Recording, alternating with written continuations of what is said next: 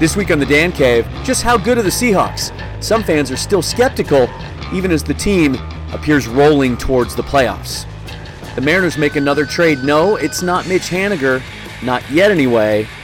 If they did trade Haniger, what would that trade look like? I'll get specific, and we'll take a look at their latest move. The tweet of the week, the stat of the week, and more. Step into the Dan Cave next. Welcome to the Dan Cave. Here's your host, Dan Viens. Welcome back, everybody. Episode 21 of the Dan Cave, and we're we're in a really fascinating time right now because even though it's the off season for the Mariners and the stretch run for the Seahawks, to me they're both equally engaging and equally fascinating. With the Mariners doing everything they're doing with their rebuild, really dominating headlines in Major League Baseball right now, and the Seahawks putting the finishing touches on a surprisingly good season, and we're all feeling good about where they're at. Uh, so I put it out to you guys last night on Twitter what I should lead with, and overwhelmingly, about 80% of you said lead with the Seahawks. So that's what we're going to do. Monday Night Football, a 21 to seven victor over the Minnesota Vikings in a game that, for all intents and purposes, almost guaranteed the Seahawks a playoff spot. They would have to literally lose their last three games to finish eight and eight uh, to miss the playoffs. If they win Sunday against the 49ers, they're in. If they lose Sunday and beat the Cardinals in week 17, they're in. The Kansas City Chiefs game in week 16 is essentially meaningless, although it should be fun. Sunday night football and all, and we'll talk about that at a little later time. But really an impressive performance on Monday because Minnesota still, even though they got off to a rough start this season, had some injuries on defense, last year's number one overall defense in the NFL. Really tough. A lot of great players, a lot of talent, very physical. Uh, they play the run well. They rush the passer well. They had a 10 sack game against the Lions earlier this year. They've only been giving up 99 yards rushing to teams this year. Um, the Seahawks ran for 217, I believe, and even if you take out Russell Wilson's rushing total, um, they ran for over 150, which has been their average throughout this season. The passing game wasn't there. Russell only 77 yards passing, just couldn't connect on the big plays. Uh, had the one to, to David Moore that should have been a touchdown, but the young receiver just didn't get both feet in. Had an opportunity, should have dragged um, his back foot, and that would have been a touchdown. But, you know, we've talked about this, and, and the way the Seahawks are playing offensively and their style of play and their commitment to the run, and then building the play action pass and taking deep shots off that, how good they can be on any given Sunday or Monday is really dependent on whether or not Russell can avoid the big mistakes and hit the big plays. So what was impressive about Monday's game is didn't hit any of those big plays and had the huge mistake. The old school Russell Wilson backspin 180 trying to throw the ball away but throwing a pick at the end of the half was terrible. It was terrible. It was exactly the kind of play that made me go off on his lack of progression this year after the Charger game. Um, and we hadn't seen any plays like that until that one, but that one was big at the time. It was only 3 nothing. It would have been at least an, another field goal, but an opportunity for a touchdown. And uh, inexcusable. Fortunately, um, the linebacker Kendricks slipped and fell to the turf. Didn't uh, have an because he was wide open. He, it would have been a pick six if he had kept his feet. So avoided um, avoided a really really bad play uh, or a worse play there. But it the Seahawks kind of reminded me of of a pitcher when he doesn't have his good fastball, a power pitcher, a James Paxton when he doesn't have that good 98 99 mile an hour fastball and he's unable to spot it and locate it. So he goes to his changeup more, goes to his breaking pitches more, tries to keep hitters off balance. They really they stuck to who they are. They stuck to their game plan. They didn't panic. They didn't take an inordinate number of deep shots or try to throw the ball more to try and get some points on the board. The first half felt a lot like the Chicago game in week two in that sense. The difference is, beginning of the second half in that game, Pete Carroll panicked told Brian Schottenheimer to, to throw the ball a bunch to try and get some points on the board, get him some breathing room, get him back in the game. Didn't do that this time. Stuck with the run, stuck with the run, stuck with the play, stuck with their philosophy, and it ended up paying off. Uh, a couple of defensive plays at the end to make it um, look like a blowout. But really, the most encouraging thing from that game should be to those of us watching it that they went up against one of the most physical teams in the league and beat them physically. In the first half, it felt like one of those games where we were just a play or two away from breaking it open. That they, it didn't seem like Minnesota had any chance to move the ball consistently against us um, or completely stop us from being able to run the football and control the clock a little bit, regardless of whether Wilson was going to hit some big plays or not.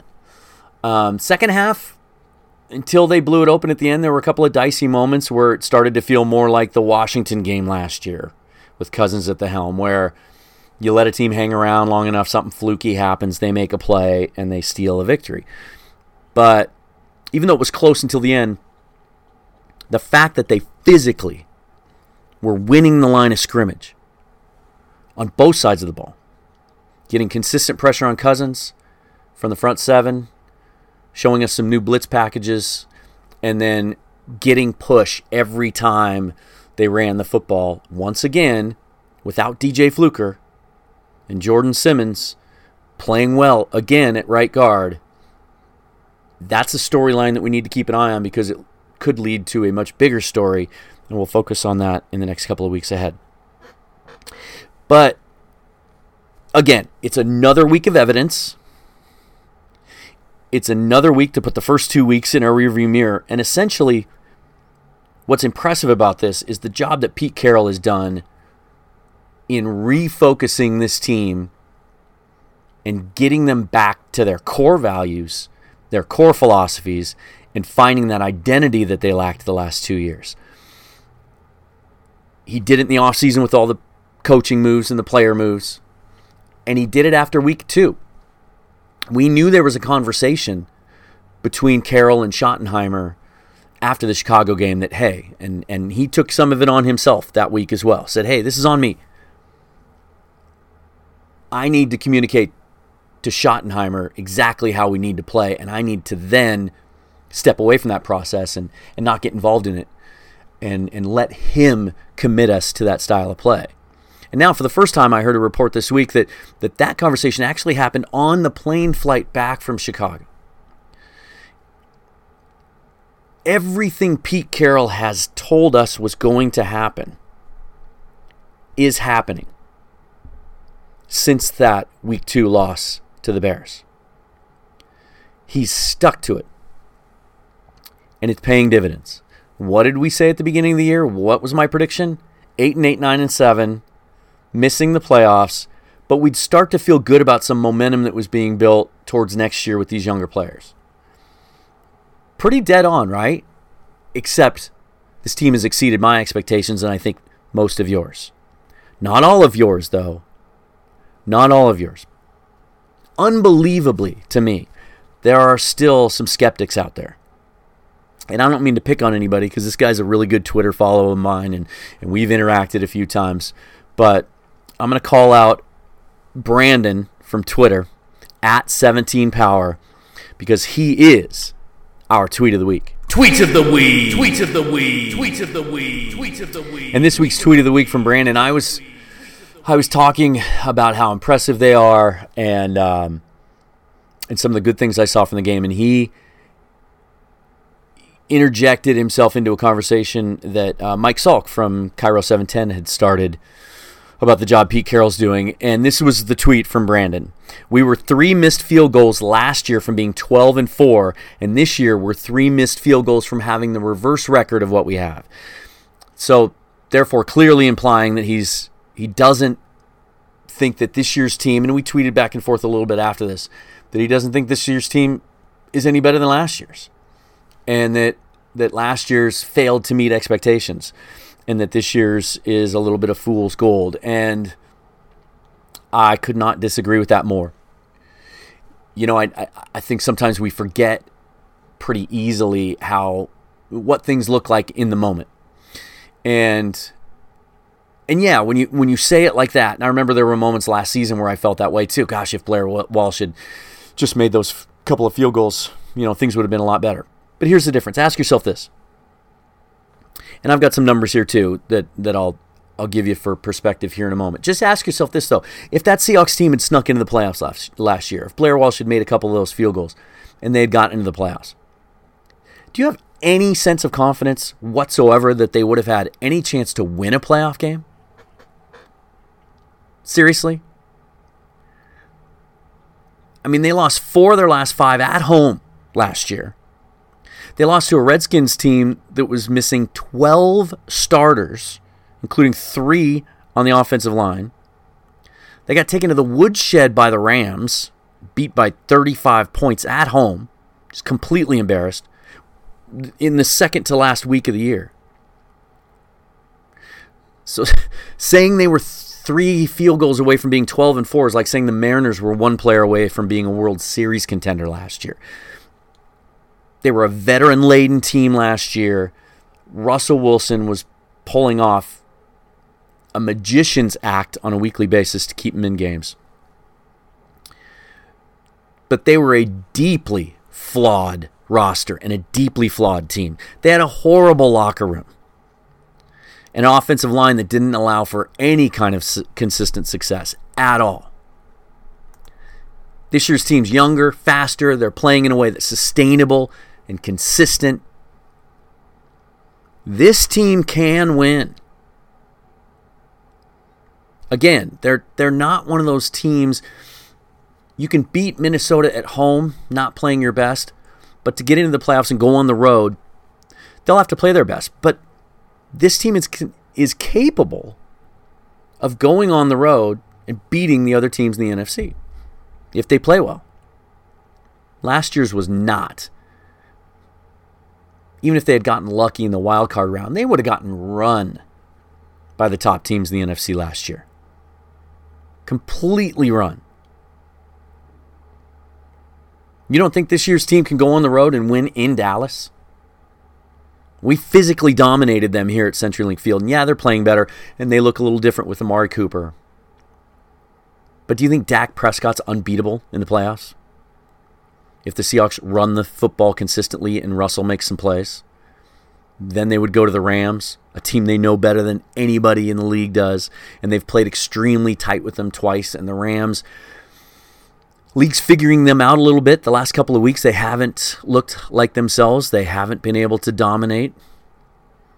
Then you go on the road against New Orleans, presumably, as the one seed. The league may have caught up to them a little bit in the last couple of weeks. Drew Brees has been contained. They haven't looked like themselves. I'm just saying, it would be a long shot, but this team is capable of doing it. Last year's team was not. 2017. The Seahawks ended the season ranked 14th overall in DVOA, 14th on offense, 13th on defense. This year, with a younger roster and still some big holes to fill, they're ninth overall. Ninth on offense, 15th on defense, but significantly improved on offense. The top and and we've talked about DVOA before. If you don't know the stat, look it up. I'm not going to go over it again. But it's year in and year out. It's a very, very, very consistent indicator of a team's success. During the Seahawks Super Bowl run, they were number one in overall DVOA, number two in overall DVOA, number one in defensive DVOA by a landslide. Top five teams this year, right now, ranked in order Kansas City, the Chargers, the Rams, New Orleans, Chicago. Very consistent indicator of probable success. And the Seahawks are number nine overall right now. So I just, I wanted to shout out to Brandon. Don't want to throw him under the bus, but I just wanted to make the point. And, and he just, he had the most concise, you know, he had the clearest point on Twitter, but many of you have have expressed similar sentiments. Some of you are still skeptical about what's going on with this team. Um, I couldn't be more pleased. Uh, the salary cap was announced this week. It's going to be between 187 and 191 million dollars, the biggest percentage jump since the salary cap started. The Seahawks at that number are projected to have anywhere between 56 and 60 million dollars available.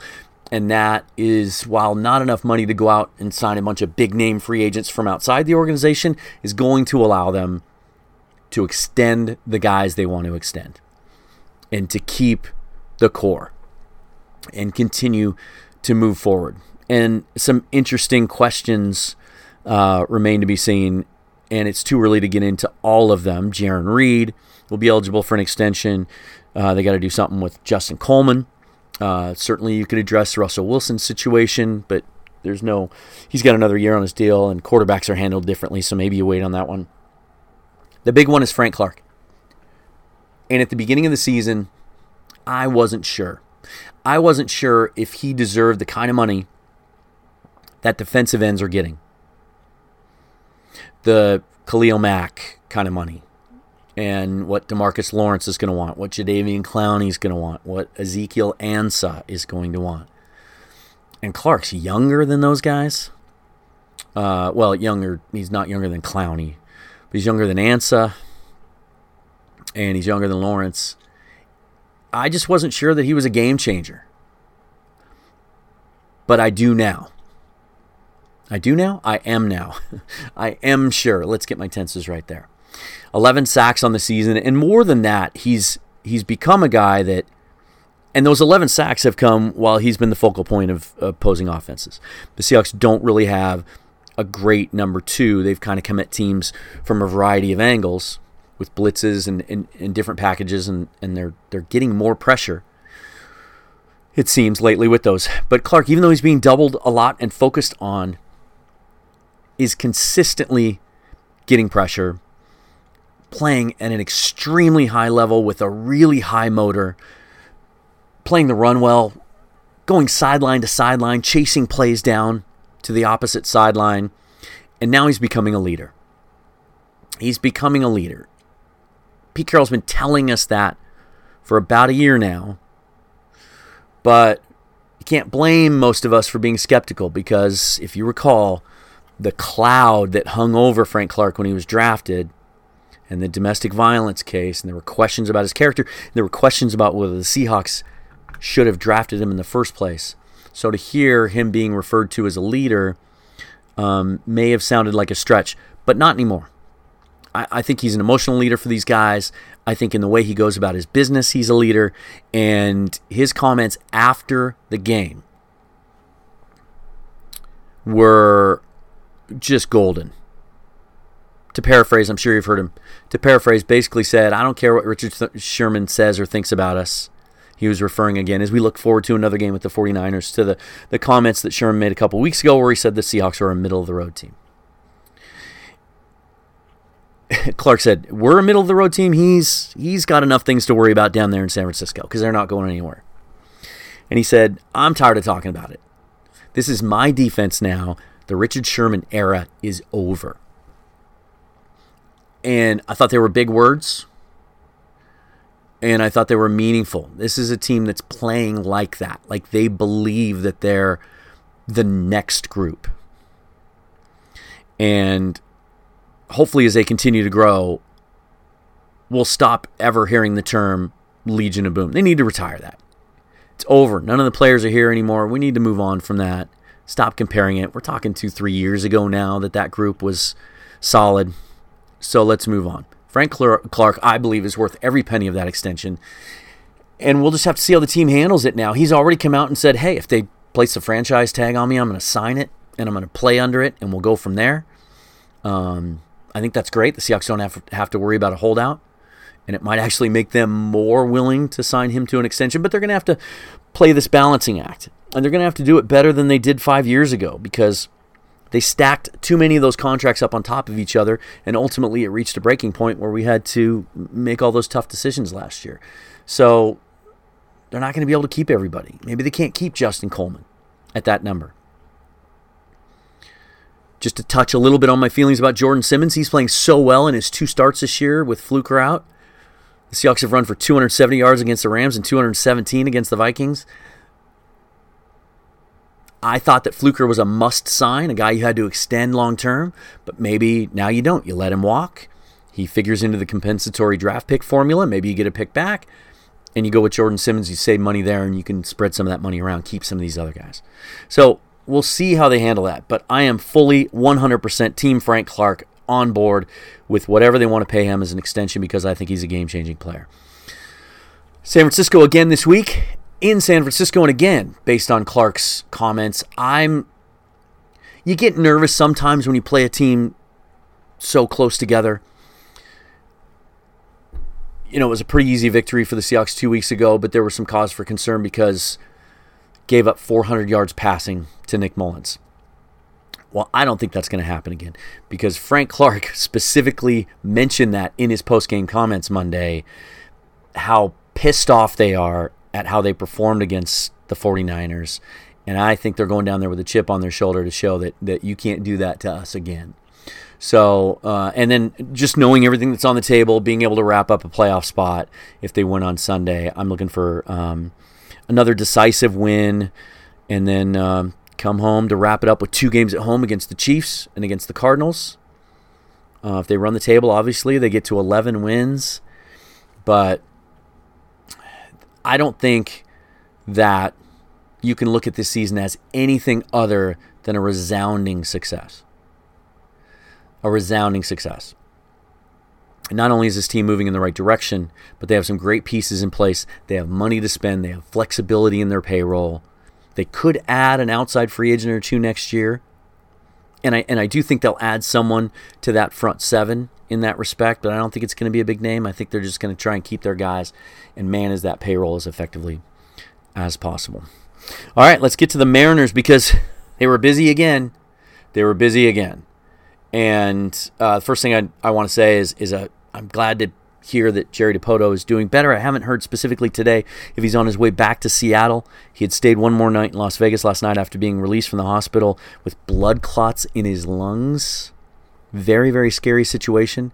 At first, they reported that Dipoto was just not feeling well, that he was ill, and then it came out that he had the blood clot in his lungs. And Angie Mentink actually tweeted out that her husband dealt with this um, in the past, and that uh, their specialist told them that this is a really dangerous situation, and most of the time, when blood clots in the lungs are diagnosed, it's in the morgue.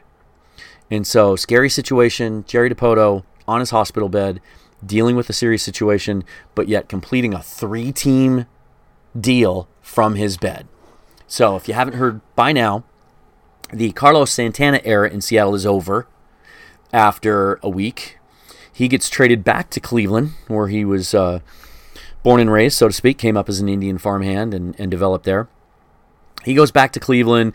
Cleveland and Tampa Bay exchange some pieces. And then what Seattle gets back is Edwin and Encarnacion from Cleveland and a competitive balance draft pick, which right now sits at number 77 overall from Tampa Bay.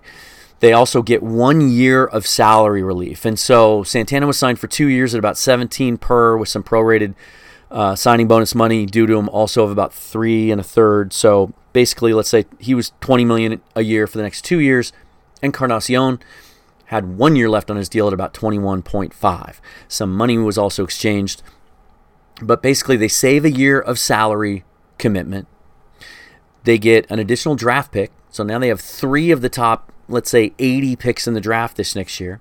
That's significant, and and they still have a guy who, even at 35 years of old, 35 years of age, kind of reminiscent of Nelson Cruz late in his career, still hits a ball out of the ballpark. 32 home runs last year, right handed hitter to balance out the lineup. Um, can still crush the ball. You don't want him playing defense, so he's, he's pretty much strictly a DH at this point in his career, but still has some value. Uh, drove in 100 runs last year, and he's a, he's another guy that gets on base, that walks um, nearly as much as he strikes out, puts the bat on the ball, and that has value. Possibly to the Mariners, makes their lineup I don't know. I don't know if it makes their lineup better than it would have with Santana in the lineup. I think you could have counted on similar production from those two players, but could still bring value in trade too. There are still a number of teams in the American League looking for a designated hitter. Nelson Cruz has multiple suitors, and I think once that market settles, um, then Encarnacion could be on the move as well and bring back another young piece or two in this rebuilding effort. It's um, it's interesting to note that right after this trade yesterday, there were two national baseball reporters that said that their sources were telling him that that Tampa Bay wanted Encarnacion, and they were working on a separate deal to send him to Tampa, and that that was going to happen. And then um, a reporter who covers the Rays came out and said, "Nope, that's not happening. At least not right now." And the Mariners have said nothing specifics being discussed between the two teams either. But I'd be shocked if Encarnacion ends up on the opening day roster. Uh, before the trade happened, I had spent quite a bit of time on Wednesday um, trying to find a good trade comp for Carlos Santana. Um, trying to find another aging first base type uh, that was traded in his mid 30s and what he brought back, what the what the Mariners could conceivably expect to get in return if they had traded Carlos Santana. so just when I was about to delete all that and, and, and throw it all away and just chalk it up as time wasted, I think it still kind of works for Encarnacion too. Encarnacion is a couple years older than Santana. He's 35 years old. But the trade comp I had found for Santana, interestingly enough, was the Adam Lind trade in 2016. Uh, when the Mariners got Lind from the Milwaukee Brewers in 2016. Um, Lind was 33 at the time, going on his year 34. He was coming off a decent season 272, 330, 465. Um, so he was still productive at that point in his career. Uh, but here's the big difference: is Lind was only making eight million dollars, Encarnacion is making 21. As I said, Lind brought back three lower level minor league players, um, a couple of international signings. None of them were over 19 years old. None of them were above single A the names Daniel Missaki, Carlos Herrera, and Freddy Peralta. Missaki never pitched in the Brewers system. Herrera has never made it past single A and struggled there. Uh, Freddy Peralta obviously is a name that we know. 19 years old, he cracked their rotation late last year, struck out 96 in 78 innings. Really looks like a nice little piece in their rotation moving forward. Um, those are what you refer to as lottery tickets. At the time we made that trade, nobody thought any of those guys were going to amount to anything. And so, hey, we got Adam Lind for three lottery tickets. And one of them turned out to be a pretty nice piece. Again, because of the money, I don't think we can expect to get three prospects in an Encarnacion trade. But if once again the Mariners are willing to pay down some of that deal, then then he could get moved, and I think he could get moved and bring back a, a fairly significant piece. Somebody on Twitter yesterday, I think it was Joe Doyle actually, who we've referenced on this podcast a couple of times, really follows the Mariners system in and out. He said uh, Tampa Bay has a when the reports surfaced that uh, he still may be on the move and be flipped immediately back to Tampa Bay. Um, Joe said, "Hey, they've got a they've got a competitive, competitive balance A pick that's sitting at 35 right now that I'd love to have." That could be conceivable where the Rays, you know, take on Encarnacion. Maybe we still send them some money, and yet they send us back another even higher, basically a sandwich pick after the first round. I could see something like that. Um, there are other needs the Mariners have, obviously, just to fill out this year's roster. But I think, I think the whole idea of picking up Encarnacion, a guy who is is still able to hit the ball out of the ballpark, is there's got to be some interest in him around the league, and, and I don't think he's going to be a Mariner for very long. So, still no word on a Mitch Haniger trade. There was really no buzz around that at the winter meetings, other than Jerry Dipoto got a little bit more specific when asked about whether he was shopping Haniger, whether he was open to trading him. He has often said he's he's exactly the kind of guy you want to build around, and And we look at him as a cornerstone piece that will still be in his prime by the time this roster is ready to compete, and a guy that does everything right and is super affordable for the next four years. And we're not in any rush to trade him. However, he did also qualify that by saying, We've been very honest to teams. And we tell teams exactly what we're looking for. And I thought it was interesting how he framed that. He said, People ask us all the time, how are we able to make so many trades? And I think it's because of how we deal with teams. We're very upfront, very black and white. And he says that he has told teams specifically what would be required to even begin discussions in a Mitch Haniger trade. I saw one report last week that uh, some unnamed source uh, was cited as saying that he's told teams that he would need three top 100 prospects, with the headliner being a starting pitcher. That would make some sense. But once again, I went looking for a comp. And the one that I've seen referenced the most was Adam Eaton, traded from the White Sox to the Nationals in 2016. So I pulled it up, and I think it's a fair comp and actually works even more in favor of the Mariners. So Adam Eaton in 2016 was between his 27, 28 year old seasons. Same as Mitch Haniger, same exact age. They were both coming off really productive seasons in which they got MVP votes. Eaton actually finished 19th in the MVP race. Uh, he had like 1% of the vote. Haniger had 11% of the votes, I think, last year. Finished actually higher in the MVP race than Eaton did coming off that year. And Eaton had played uh, parts of five seasons already in the major leagues by the time he was traded. Haniger only three. So Haniger actually has more team control. And that makes him more valuable than Adam Eaton. I would also argue that he has more power that part of his game may be a little more attractive than Adam Eaton's was at the time. Here's what the White Sox got from the Nationals in exchange for Adam Eaton pitchers Lucas Giolito, Reynaldo Lopez, and Dane Dunning. They were the Nationals' number one, number three, and number six prospects. Giolito was number three overall in all of baseball, according to MLB Pipeline. Incidentally enough, that same year, J.P. Crawford was number two overall. Mariners acquired from the Phillies a couple weeks ago. Lopez was the number 38 overall prospect. That's a haul. And it sounds very similar to what reportedly Jerry Dipoto has said he's looking for. A number three overall prospect, pitcher, a number 38 overall prospect, pitcher, and another guy that may have some upside. Here's what this would look like today. The team that may, still makes the most sense, has been mentioned the most as a suitor, and I think is the best trade fit, as I said last week, is the Atlanta Braves. They are loaded. And in particular, they're loaded with pitching. I just heard this reinforced again this morning on the MLB network. Bunch of guys, Dave Dombrowski, some former GMs, and studio hosts all sitting around talking about trade scenarios. And they said the same thing. The Braves could give up two or three of their top 10 pitchers in their system and not even feel it. And still and still be viewed as a loaded system.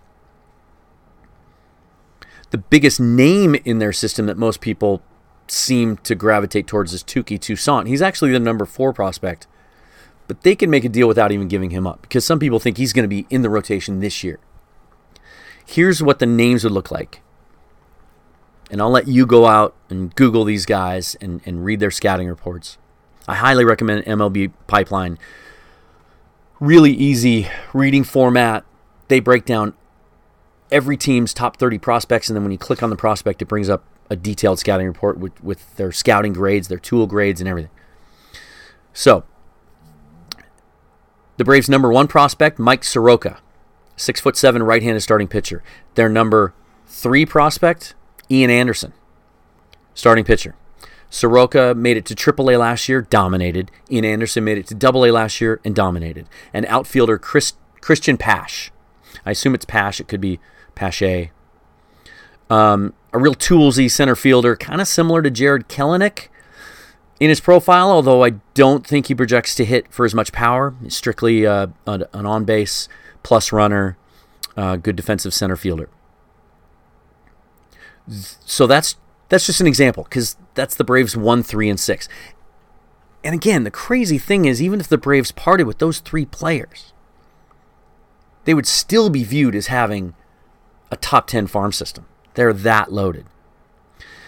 If the Braves called today and made that offer, and we found out that Jerry Dipoto turned that down, I would be livid as a Mariner fan because this is the kind of trade that can put a rebuild over the top. They're saying the Mariners have, have taken their farm system from 30th, dead last in the league as far as overall rankings, up into the 15 to 20 range. I've heard some 16s and 17s. This would put them top 10, possibly top 5. And it would give you two big upside, top of the rotation, starting pitching candidates to go along with Sheffield and Dunn and Logan Gilbert, their first round pick last year, Sam Carlson when he recovers from Tommy John surgery. Now you're talking about five or six big time top of the rotation pitching candidates. Then you still have Erik Swanson, who's a back end guy, and Marco Gonzalez. So now you're loaded with high end quality starting pitching, which A can give you a dynamic rotation, and B, when you get a surplus in that area, you can turn around in a couple years when you need that one piece to put you over the top and trade one of those guys. That would be a dynamic, game changing type trade. Will it be offered? Don't know. And we're not going to know until Bryce Harper signs. I, I think that's the tipping point. Any team that wants to make a big splash with a dynamic young outfielder, if they think they have the money to spend and that they could be a destination for Bryce Harper, they may take a shot at that first because you don't have to give anything up. But teams that miss out on Harper, I think that's when the phone calls will come.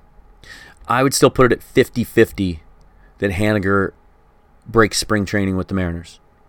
Because I do believe that Jerry Dipoto really loves the player and believes that he can be part of the rebuild and be the centerpiece of this thing when it's ready to compete again.